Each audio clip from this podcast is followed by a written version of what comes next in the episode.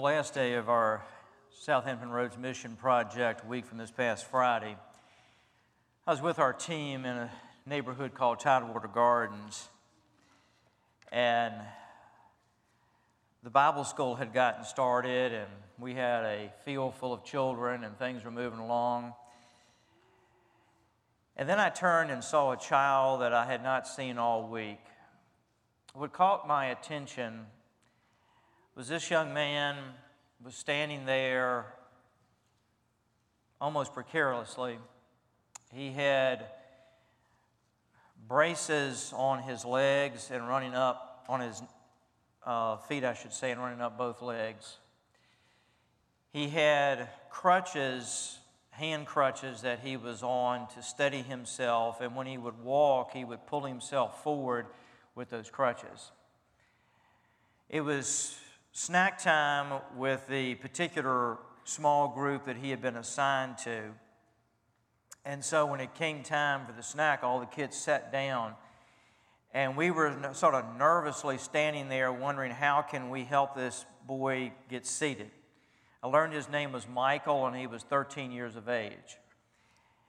Several of our workers came alongside of him, and when he gave up the hand crutches, they helped him get seated on the ground and then gave him his hot dog and so forth, and he began to talk and eat, et cetera. When I learned that he was thirteen years of age, it bothered me that all the other teenagers out there were playing football, but there was no way this child could play football. And after he finished eating, we were trying to figure out how we could come around him and help him stand back up. And he flipped himself over in a crawling position and then pulled himself up, reached for his crutches, and then he took off across the field. And I, we were just sort of standing there in amazement at his ability to control himself and figure out how to get around.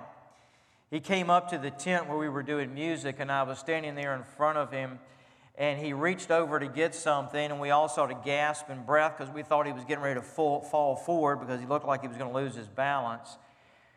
And what I began to realize as I watched him that afternoon as he went from what we call station to station, Bible story and reading time, et cetera, is that Michael had a disabled body, but he did not have a disabled spirit. He may have been weak in his body, but that was the only place where Michael was weak. He was very strong in his spirit. And his disability was not going to hold him down. In fact, he was very curious. Everywhere he went, he had lots of questions that he was asking.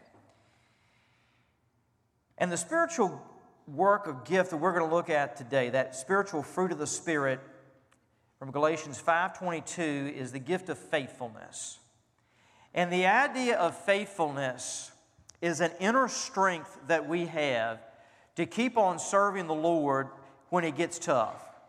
That though we may at times feel like we may be disabled in some capacity before the Lord and what God wants to do in our lives, there is a strength that He builds inside of us that is stronger than any disability we feel like we are struggling with.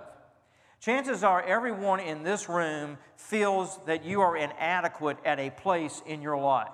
And when it comes to serving the Lord, you probably struggle with a sense of inadequacy. In fact, how many of us have had opportunities presented to us over the years to serve the Lord, and we've wanted to, and we've sort of been inspired by it. Man, I'd like to do that and be used of God in this way, et cetera. And then we've looked inside our lives and said, well, I'm just inadequate. I can't do it for this reason. I can't do it for that reason. And the Spirit of God works in our lives to produce the fruit of faithfulness, and it's the fruit of faithfulness that enables us to move forward even in our inadequacy. If you'll turn with me, we're going to look at two passages, first from Galatians chapter five and verse twenty-two, where the Apostle Paul is speaking here about the fruits of the Spirit. And as we have seen, the fruits of the Spirit are those characteristics of what the Spirit of God produces in all of our lives. Now, the gifts of the Spirit are different. Not every believer has all the gifts of the Spirit. But the fruits of the Spirit are different. It is the intention of the Holy Spirit to produce each of these fruits in our lives. And as we walk in the fullness of the Spirit, these fruits are produced. Verse twenty-two, but the fruit of the Spirit is love, joy, peace, patience. And now these have to do with our relationships with other people. kindness, goodness, and faithfulness. Now, faithfulness is the idea of being dependable, of being loyal. It means our we, we say something, we're going to carry through on it. It means that we live for what really matters in life. Being faithful means that I'm not living out of the emotions of the moment. I'm real, rather living out of a set of convictions in my life that the Spirit of God is producing in me. And it's out of those convictions that I make decisions, that I make choices, and that I live my life. Now, those convictions can be found primarily, of course, the entire Word of God, but they're crystallized in two areas, the Ten Commandments and the book of Proverbs. I've encouraged you before, read a chapter of Proverbs every day. You'll get through it each month. And let God build His strength in those core set of convictions about living your life out of the book of Proverbs in Exodus chapter twenty, the Ten Commandments.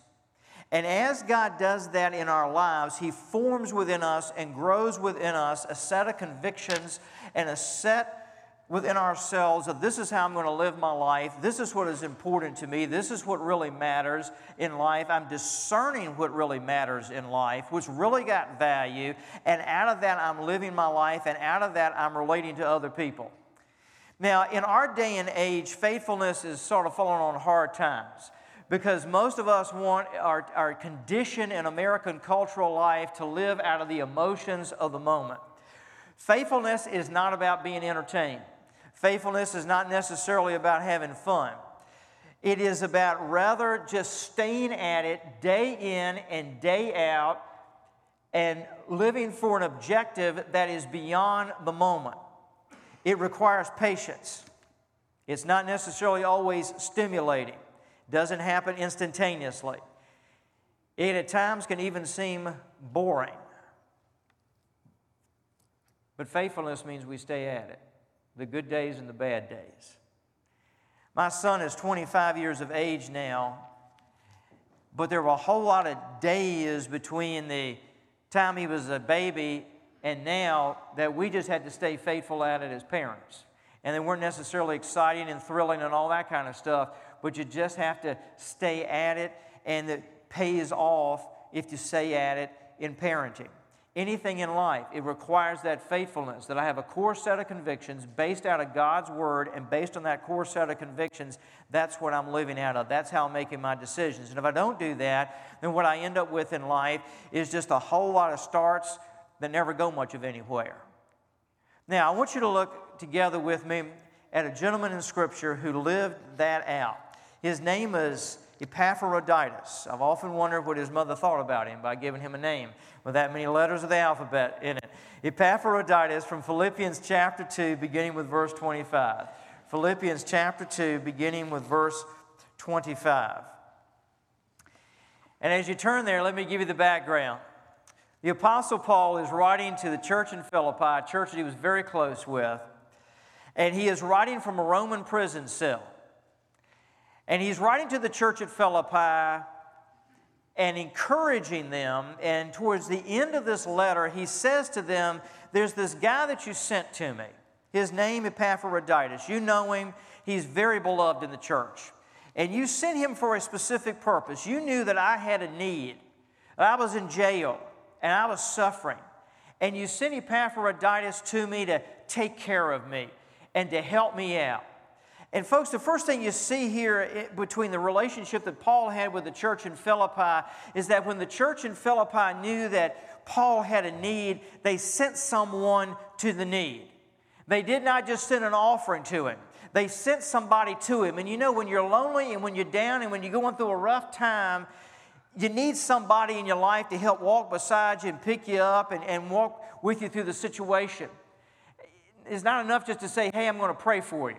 I'm going to walk beside you in this. And so the church of Philippi said, we want to encourage Paul, and the way we're going to encourage Paul is we're going to take one of our guys named Epaphroditus, and we know this guy is faithful. We know this guy stays with it. We know this guy will go the distance, and we're going to send him with an offering to Rome to take care of Paul. And so Paul is now sending him back, and this is how he speaks of this guy, Epaphroditus.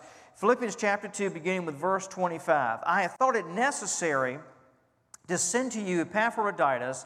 Now notice how he describes him. My brother, fellow worker, and fellow soldier, and your messenger and minister to my need. For he has been longing for you. The idea there is he's got a bad case of homesickness. He has been longing for you all, yearning for you. And he has been distressed because you heard that he was ill. Indeed, he was ill, near to death, but God had mercy on him. And not only on him, but on me also, lest I should have sorrow upon sorrow. I am the more eager to send him, therefore, that you may rejoice at seeing him again, and that I may be less anxious. So receive him in the Lord with all joy, and honor such men.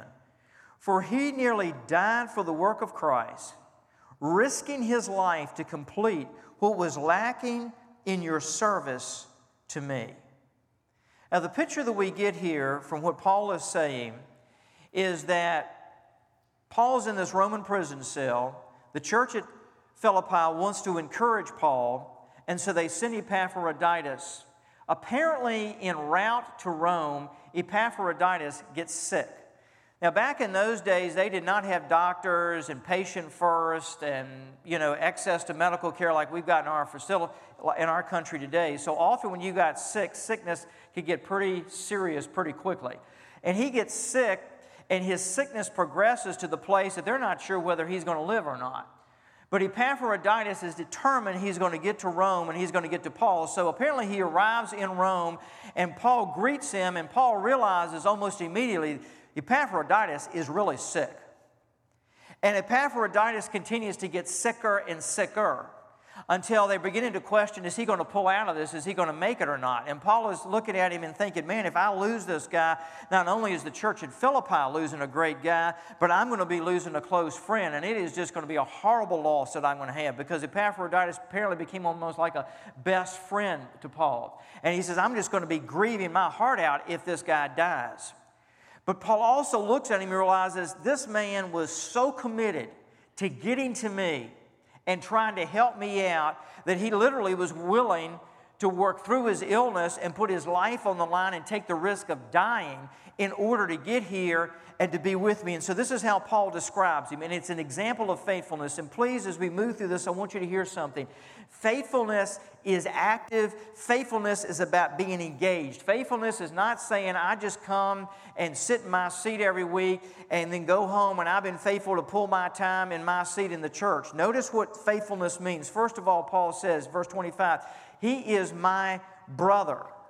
That is the most basic relationship within the church. We are connected to each other. We are connected to each other based on a oneness in Christ. We share an identity with each other. He is my brother.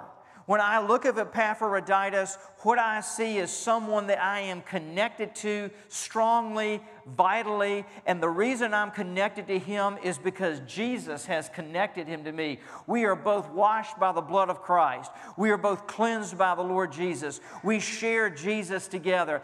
And folks, if you and I can get to the place in life of looking at each other and realizing that whether we agree with each other on everything or disagree with each other on a ton of stuff or whatever, the most basic aspect of who we are in the body of Christ is not that we're connected by how much we agree, but we are connected by the Lord Jesus Christ. We are family because we are connected by Him. And the main thing that I share with you and you share with me and you share with the other folks in this room is Jesus. And you can't get any better than Jesus, and we can't get any more than Jesus. And so he said, when I look at Epaphroditus, I recognize that he's my brother, we're in the same family, and we are connected to each other. I have a sister who's four years younger than I am. And Beth and I are connected to each other because we're family. Now, that doesn't mean that we've always gotten along with each other. In fact, when we were younger, she and I wrote the book on how brothers and sisters did not do not get along with each other. And we had a fight one time, and I told her that if she ever came to visit me when I got older and had a family, I was going to chase her off the front porch with a shotgun. And she promptly informed me that I didn't have to worry about that because she was never coming to visit me in the first place. So I could just keep my shotgun back in the house and didn't have to use it on her. I remember one day we got in such an argument, my mother, Uh, in utter frustration, said, "You make me feel like a failure as a parent, the way the two of you all argue with each other all of the time." We could get into it. The, the, one of the funniest fights we ever got into was over who was going to do the laundry. And uh, I had a bunch of laundry in the bedroom, and I picked it up, and I went over, and I set it down in her bedroom. And then she picked it up and brought it back and set it down in my bedroom. And then we began to throw laundry back and forth. And if you could have seen the underwear and everything else flying between our two bedrooms over who was going to do that laundry. But the, the bottom thing was, regardless of how much we fought with each other, at the end of the day, we were brother and sister. And I remember when she was in high school, some guy at the school uh, made a comment to her that I thought was very inappropriate. And so uh, being the wonderful devout Christian that I am, an aspiring minister to the gospel, I told her to go back to school and tell the young man that if he ever said anything like that to her again, I, his brother was coming to school and knocking every tooth in his head down his throat. And, uh, of course, I would only do that in Christian love, of course. But uh, anyway, it was that sense of being connected to her. Paul says he's my brother. We are connected to each other. We are in the family. Then he says, Epaphroditus, he's my fellow worker. We're shoulder to shoulder. We share the load together. When one of us is weak, the other guy is strong, and vice versa. We work together. We don't just sit together. We are in this together. We work together, and he makes up for my inadequacy. I make up for his inadequacy. One of the reasons I love to take teams on mission trips, like we did a few weeks ago, is when we get out there, we get real in touch very quickly with how much we got to lean on each other in order to get the job done. We intentionally take on projects that one person can't do by themselves, that are going to overwhelm each of us. But if we pull together, we work together, and we lean on each other and rely on each other together, we can get it done. And when he says that Epaphroditus is my fellow worker, that's the idea. We're in God's work together, but we can't do it by ourselves. We have to lean on each other. We have to rely on each other, and one guy's strength makes up for the other guy's weakness, et cetera. And when you do that, there's a bond that's built there, and that's what he's saying here. Next, he says he's my fellow soldier, and that is, I believe, the idea that perhaps a twofold idea. But the first is we faced a common danger together. Paul was being held in a Roman prison cell at this time on a capital charge. If you walked into that cell, and he would have had been guarded by what was called the Praetorium Guard, which was the elite guard in Rome. If, Paul, if you walked into that cell and you identified yourself as a friend of Paul, it was a very, li- very high likelihood that you could be arrested yourself and in prison with Paul because he was in so much trouble. So when Epaphroditus comes into the cell and he says to Paul, "You're my friend, and I'm going to be here day in and day out to take care of you." And when those Roman guards sit there and watch this guy, Epaphroditus, come in day after day after day, and they watch him bringing food to Paul and clothing to Paul and praying with Paul and taking care of Paul, they very easily could have said, "You're a friend of Paul, so we're going to arrest you." And Epaphroditus understood he was laying his life on the line by coming to Paul and taking care of Paul in prison. And that's one of the reasons he says he's my fellow soldier. He's gone into battle with me, and he's faced the same issues and the same problems, and he's been win- willing to get in trouble with me. He's been willing to take fire with me. In fact, he's been willing to take fire he didn't have to take because he feels that connected to me. The second idea I've got a feeling he's got it when he says he's my fellow soldier is when I was pastoring in Virginia Beach, my uh, congregation there was about seventy-five percent active duty or retired Navy. And one of the things I discovered when I would talk with those guys is they always were very clear on what the mission of their ship was and what their own individual mission was on the ship. And they would tell me, this is the ship I'm on, this is our specific mission. This is what we're about, this is what we do. And then they would tell you, this is what my mission is. This is what I am expected to do. And I always noticed that there was tremendous clarity and specificity as to the mission of the ship and to their mission. And part of the reason for that is it's deadly to be in a war zone and you don't have a clue as to what you're supposed to be doing and why you're there and what your mission is.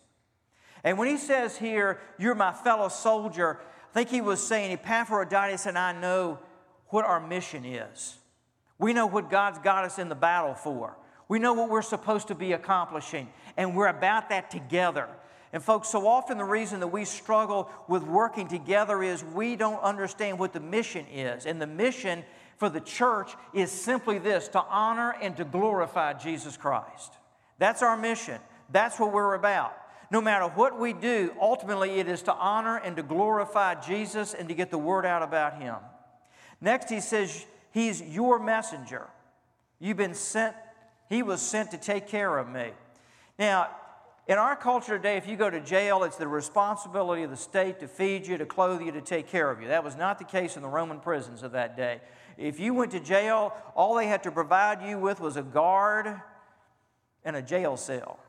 They didn't have to give you any food, any clothing, et cetera. So if you didn't have relatives or friends who came to visit you and brought you food, you could literally starve to death in a Roman jail. So when he says he is your messenger, he's saying Epaphroditus came here, he's your messenger, he's brought me food, he's brought me clothing, he's helped me get through this. He says he's the minister to my need. And the idea of the need there is that Paul had an important work to do, and Epaphroditus was coming alongside using what he had to help take care of that need. Notice what he says in verse twenty-nine, honor such men. The word honor there means they're precious, they're prized. Honor them. Now, I don't want you to miss verse thirty. Notice what he says about Epaphroditus, verse thirty. He nearly died for the work of Christ. Key verb here, risking his life to complete what was lacking in your service to me. Risking his life. The word that's translated risking there was a term in that day and age that was a gambling term. It referred to the turning of, of dice. And he's essentially saying Epaphroditus rolled the dice when he came to see me. He risked it all. He risked it all because he got sick and he just kept on and came to me and hung out with me, and he could have died, but he was determined he was going to get to me. He risked it in the sense that he came into that prison cell day after day after day knowing that he could be arrested and could be prosecuted and could even lose his life for being identified with me, but he was willing to gamble with everything in order to stay faithful. Folks, when our Christianity ceases to be risky, we do not have the spiritual fruit of faithfulness anymore. And American Christianity abhors risk. I'm going to say it again. American Christianity abhors risk.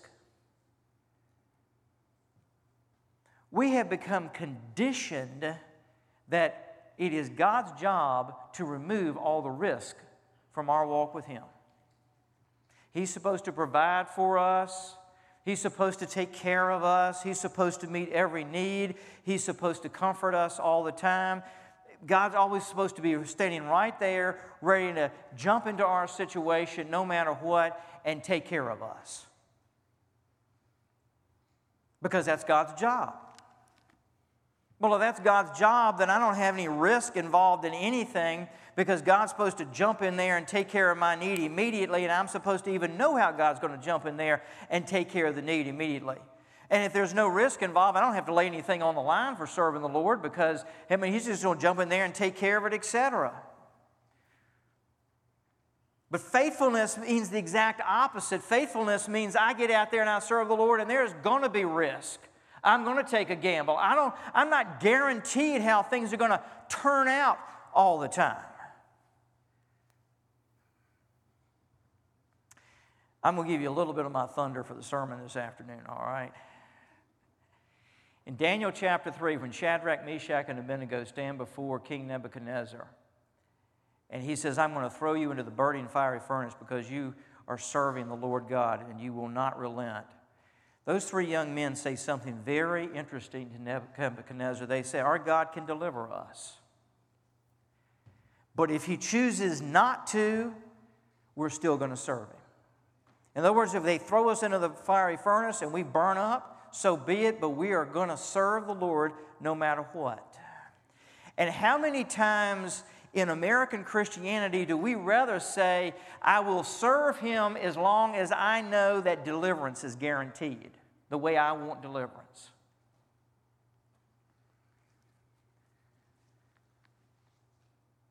He risked his life. And folks, when our Christianity loses risk, we don't really have genuine Christianity anymore. We've got fake Christianity. And God periodically is going to come to us and say, I'm calling you to be something and I'm calling you to do something, and it's risky. And the outcome is not assured. And it's going to be tough. Are you willing to take the risk? Because if you are, I'm producing the spiritual fruit of faithfulness in you. Allow me to speak, if I might, be so bold to some of you. Some of you know what it is right now in your life to be a single parent and to raise a child or children as a single parent, to love the Lord and serve the Lord and follow the Lord. And that's risky, and that's tough. One of the phenomenon that we saw in South Norfolk, and it's happening across the country, is grandparents who are becoming parents again. And that's risky business. Taking a risk to almost start life all over again. Some of you on your jobs, you know that if people know that you're a Christian, it's going to be risky. You might lose your job. You may never get the promotion that you would hope for, with the salary that comes with it. Some of you young people know that if your colleagues on the football team or wherever at school know that, that you're a follower of Jesus, you may be ostracized and poked fun at. As a church, we are deliberately taking some risk into some of the neighborhoods that we've been going into this summer. They're not the safest neighborhoods that you could find to share the gospel. Following Jesus is risky business. And as he produces faithfulness in us, we're going to find ourselves challenged to take greater risk, because that's what following him is all about. So when he produces that fruit of faithfulness in us, it means he's going to produce within us the willingness to take the risk.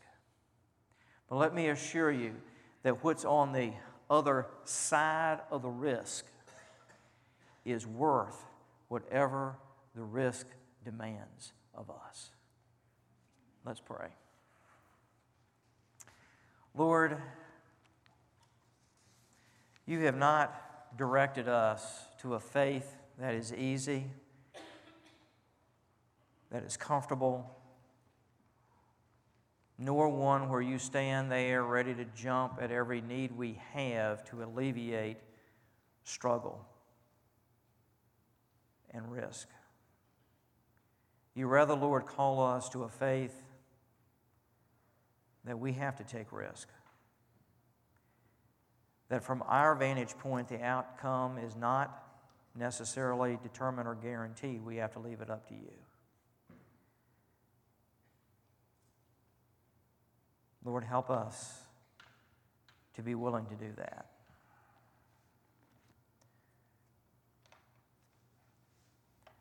Father, when I watched Michael the other week, I saw a young man who was willing to take the risk of potentially falling on that field, to take the risk of not being able to participate with his own age group, to take the risk of potentially even being, Lord, ostracized or left sort of alone. But he came anyway, and he participated anyway. God, help us. Regardless of how much inadequacy we may feel like we've got, to say, I'm going into God's field. I'm going to do what God's called me to do. I'm going to be who God's called me to be. And I'm going to take the risk. And I'm going to walk in faith. And I'm just going to trust the Lord. With our heads bowed and our eyes closed, if you're here today and you need to take the risk of giving your life to Jesus Christ and choosing to follow Him, then I want to invite you in just a moment as we sing to walk the aisle here and say, I'm willing to take that risk to follow Jesus. If the Lord's calling you to be a part of our church family here and to serve alongside of us, as Paul said, as a fellow worker, then I invite you to come. And if you just need to come and pray around the front here, feel free. Lord, in these moments now, may we respond to You. And if You are calling us at anywhere in our lives, God, to take a risk for You, may we say yes. In Jesus' name, amen.